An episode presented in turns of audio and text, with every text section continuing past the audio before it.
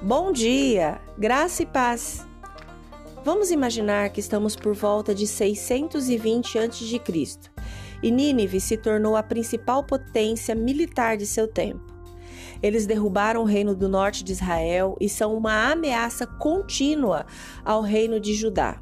É em meio a isso que Naum profetiza que Deus julgará os ninivitas e as suas palavras se cumprirão em dez anos.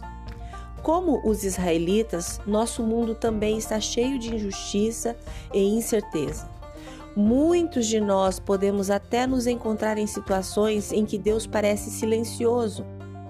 Embora o mal esteja presente nesses momentos, é fácil perder a esperança, perder o foco e começar a se perguntar se Deus está mesmo ouvindo nossos clamores.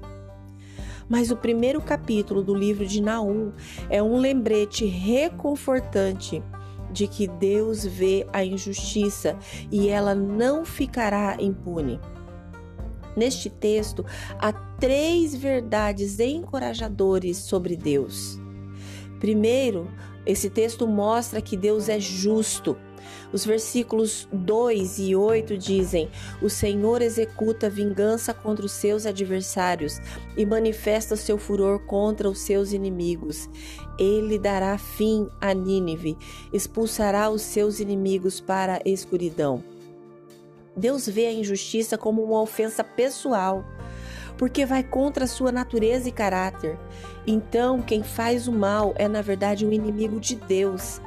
Assim, quando vemos dor e quebrantamento em nosso mundo, podemos nos confortar sabendo que Deus consertará o que está quebrado, responsabilizando as pessoas por suas ações.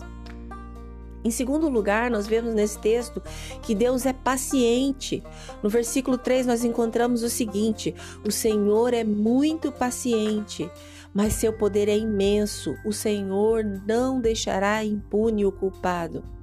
Isso significa que Deus espera para nos julgar, porque Ele quer que o maior número de possível de pessoas receba seu perdão e volte para Ele. E quando nos voltamos para Ele, não temos escolha a não ser nos afastar do mal. Em terceiro lugar, esse texto apresenta o fato de que Deus é bom. No versículo 7, nós lemos que o Senhor é bom, um refúgio em tempos de angústia.